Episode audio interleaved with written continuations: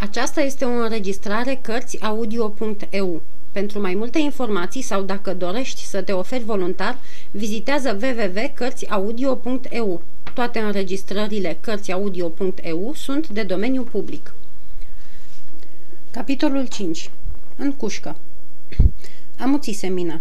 Niciun zgomot, de niciun fel nu mai venea. Apa de sub noi stătea neclintită.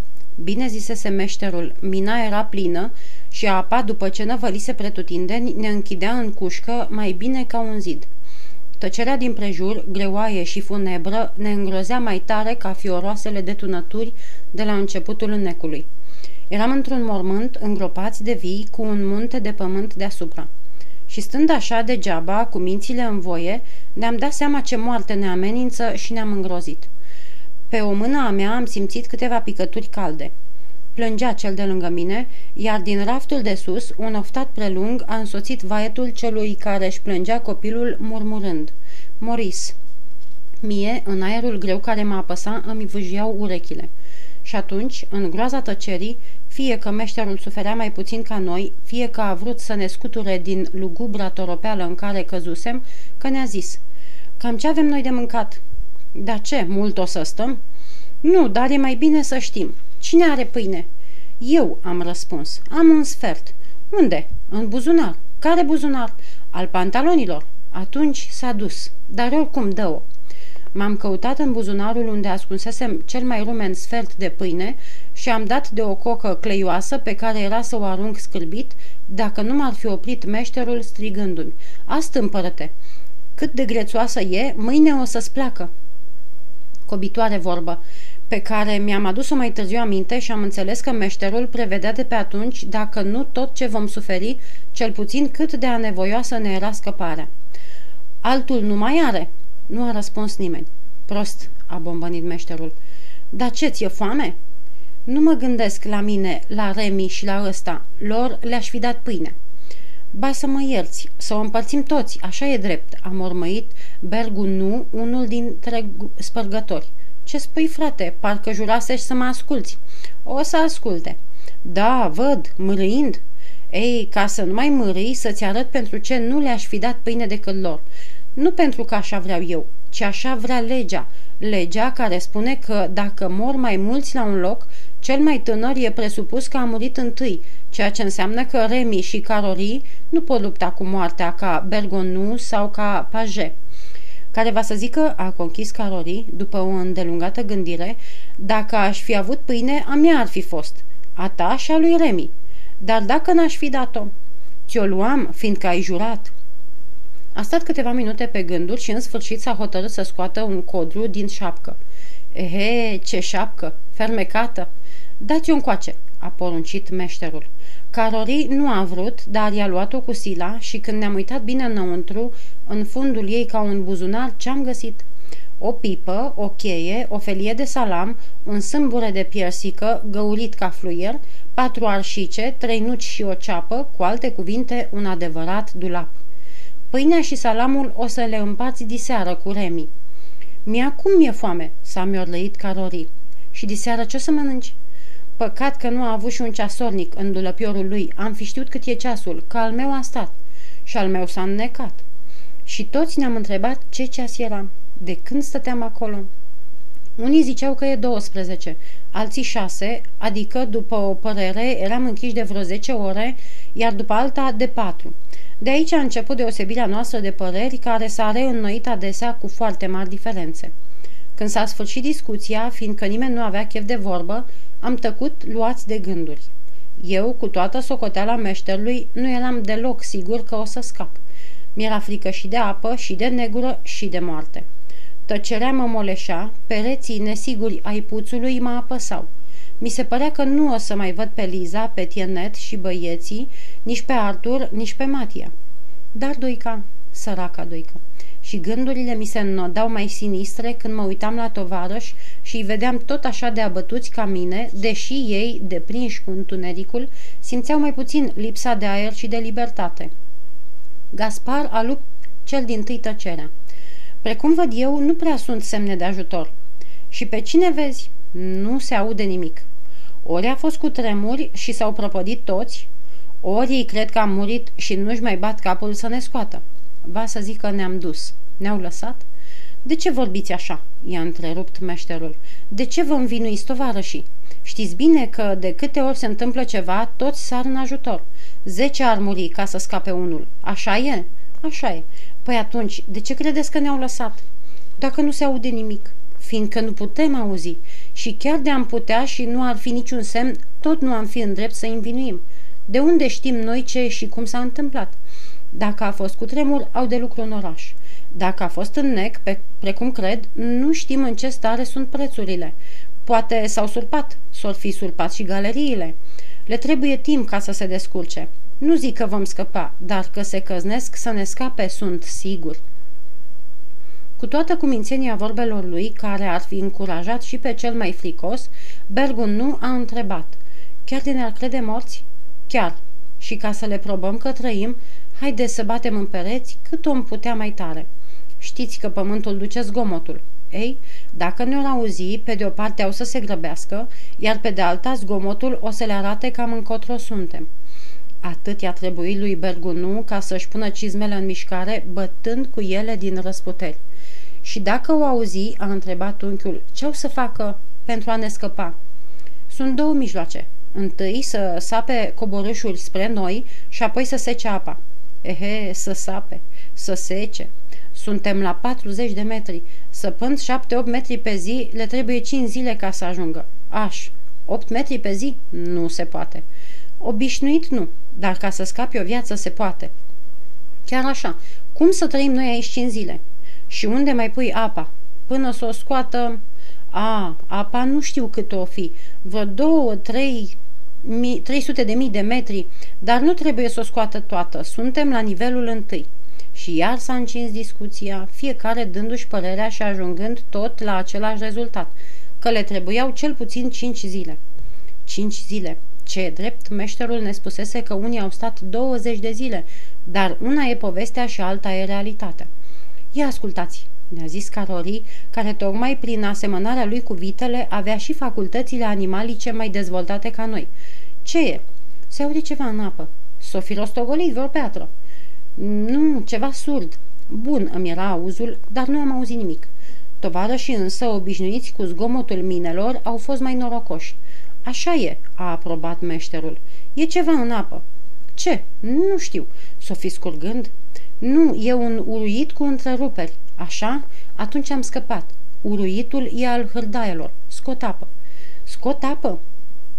Toți, ca într-un glas, am strigat aceste două vorbe și parcă ne-ar fi atins cu o scânteie electrică, așa am sărit în sus. Nu mai eram sub pământ. Nu ne mai înăbușea aerul, nu ne mai apăsau pereții, urechile nu mai vâjiau.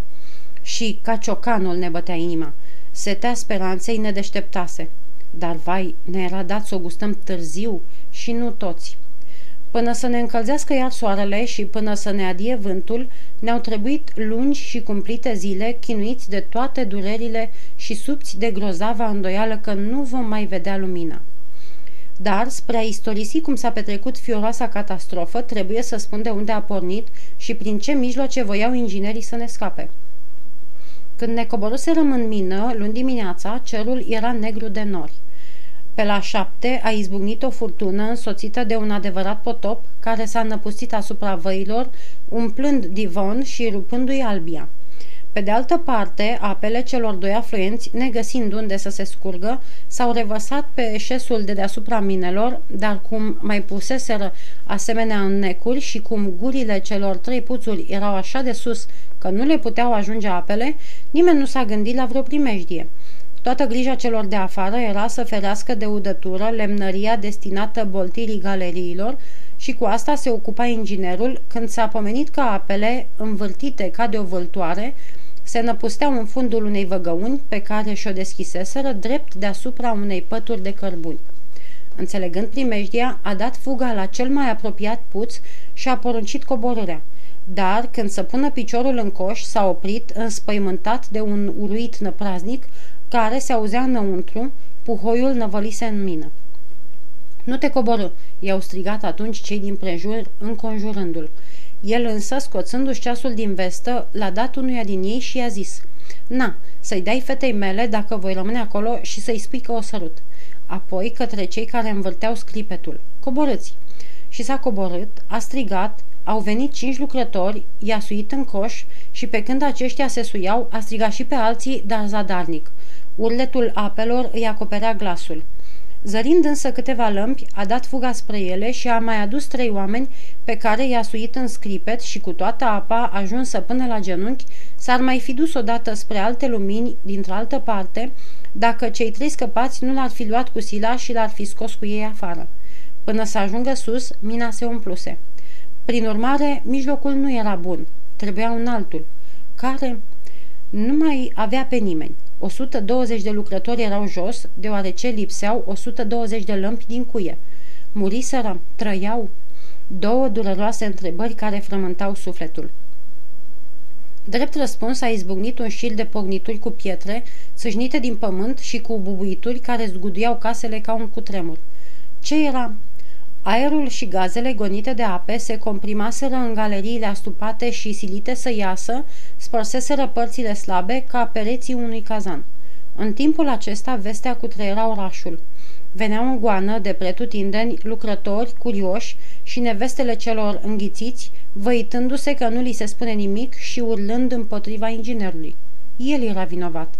Noroc că au venit și ceilalți ingineri de la minele vecine, altfel l-ar fi sfâșiat. Unde e tata? Unde mi-e bărbatul? Glasuri răgușite, hohote nebune, chiote sălbatice, ce să le răspunzi? Cum să le înnăbuși? Începând scăparea. Și au început-o tocmai cum prevăzuse meșterul, pe de o parte, purnând hârdaie în puțuri ca să scoată zi și noapte până nu mai rămânea strop, iar pe de alta săpând galerii. Au fost negreșit discuții în consfătuirea inginerilor asupra direcției acestor galerii, făcute cam la noroc, dar, fiindcă inginerul șef spera că oamenii s-au ascuns în fostele gropi, unde nu-i puteau ajunge apele, s-au decis să pornească săpăturile într-acolo, săpături cât mai strâmte ca să nu piardă vremea, dar fără întrerupere, zi și noapte, și aici și dincolo. Dacă li se părea lung timpul celor care luptau să ne scape, înzecit de lung ni se părea nouă, neputincioși și închiși, o sândiți să nu trăim decât cu gândul dacă nu vor veni prea târziu. Uluitul hârdaielor nu ne-a ținut mult în frigurile bucuriei, căci, deși ideea că nu suntem părăsiți ne dădea speranță, frica de întârziere ne sleia. Se mai adăugau apoi și chinurile trupești, adică osteneala și amorțirea unei șederi ghemuite, întărâtată de mari dureri de cap. Numai Carori se simțea bine, milogindu-se din când în când către meșter. Mi-e foame, dăm pâine. Și ne-a dat meșterul un sfert din pâine. Dacă nu mâncăm, a zis de necaz Compeiru, după ce și-a mâncat partea, măcar să bem. Cât poftești? Apă la dispoziție. Poți să o seci. Și a vrut să, aducă, să se aducă, dar nu l-a lăsat. Lasă pe Remi, e mai ușor și mai sprintemi. Tu dărâmi lavița. Să ne dea el? Da. În ce? În cizmă. Și am luat cizma, dar nu m-a lăsat nici pe mine să cobor fără să-mi ajute. Stai să-ți dau mâna. Nu am nevoie, de-o cădea știu să not. Dă-mi mâna. Și când s-a înclinat spre mine, fie că a greșit mișcarea, fie că i-a morțise corpul, fie că s-a surpat pământul, a alunecat de pe laviță și s-a prăbușit în apă cu capul în jos. Lampa în cădere s-a stins și am rămas toți în beznă, spintecată de un țipăt al nostru. Eram însă aproape coborât, nu am avut decât să-mi dau drumul pe lunecuș și l-am și ajuns din urmă. Știam de mult din vremea lui Vitalis să înnot și să mă dau la fund, dar cum era să mă îndrept acolo în haosul acela? Groaza că meșterul se înneacă mă zvârlise ca un câine în apă, fără să-mi zică întâi să mă gândesc. Încotro să caut? Unde să mă afund? O mână încleștată mi s-a înfipt în număr și m-a tărit la fund, dar, dintr-o mișcare din picior, am ieșit deasupra, tot cu mâna înfiptă. Nu-mi da drumul, meștere!" i-am strigat eu. Dar altă piedică, încotro să înnot. Mi-a venit însă o idee și am strigat tare. Ei, de acolo, ați amuțit?" Unde ești?" m-a întrebat unchiul și, fără să-i cer, mi-a spus să apuc la stânga. Aprinde o lampă." La lumina ei am văzut că nu eram departe. M-am cățărat cu o mână de un colț de cărbune, iar cu cealaltă am tras pe meșter, care, după câteva frecături, și-a venit în fire. Unchiul și Carorii a plecat spre mine, își întindeau brațele pe lângă paje, coborât în raftul de jos, ne lumina și așa, adică ei trăgându-l de mâini, iar eu împingându-l, l-am suit în firidă. Acolo, dezmeticit de tot, mi-a zis, vino să te sărut, că m-ai scăpat. Și dumneata ne-ai scăpat pe noi. Vorba e, ne-a întrerupt Carorii, pe care nu-l înduioșau emoțiile, mi-ai pierdut și cizma și nici nu am băut. Lasă că ți-o aduc. Nu-ți dau voie, mi-a strigat meșterul. Atunci dați-mi alta să vă dau de băut. Nu mai mi-e sete, a zis Compeiru. Și iar m-am lăsat în jos, dar mai încet ca întâi și mai cu luare aminte. Când m-am întors, frigul mi-a adus aminte că scăpasem de un nec, dar nu scăpasem de alta. Eram ud leoarcă. Dați o haină băiatului, a zis meșterul. Niciun răspuns. Cererea adresată tuturor nu si lea pe niciunul. Ați auzit? Mie mi-e frig, a mormăit Carori. Da, și el e luarcă, moare de cald. De ce a scăzut? A, așa, de ce am căzut? Atunci o să tragem la sorți cine să dea haina. Eu m-aș fi lipsit, dar fiindcă o întoarceți, ce legalitate. La drept vorbind, schimbarea nu ar fi fost un mare hatâr, fiindcă toți se udaseră la început când negonise apa, dar meșterul n-a vrut cu niciun preț și sorții m-au părtinit, dându-mi haina lui Compeiru, care se udase numai la poale, fiindcă el era foarte înalt. Înfășurat în ea, m-am încălzit numai decât și am adormit. Locul însă nu era prielnic, m-a amenințat cu căderea. De aceea, meșterul mi-a pus capul pe un braț al lui și, de câte ori mă mișcam, îmi șoptea blând. Dorm, băiete, dorm fără grijă, că te țin. Și iar adormeam, auzind ca prin vis uruitul scripetelui care scotea mereu apă.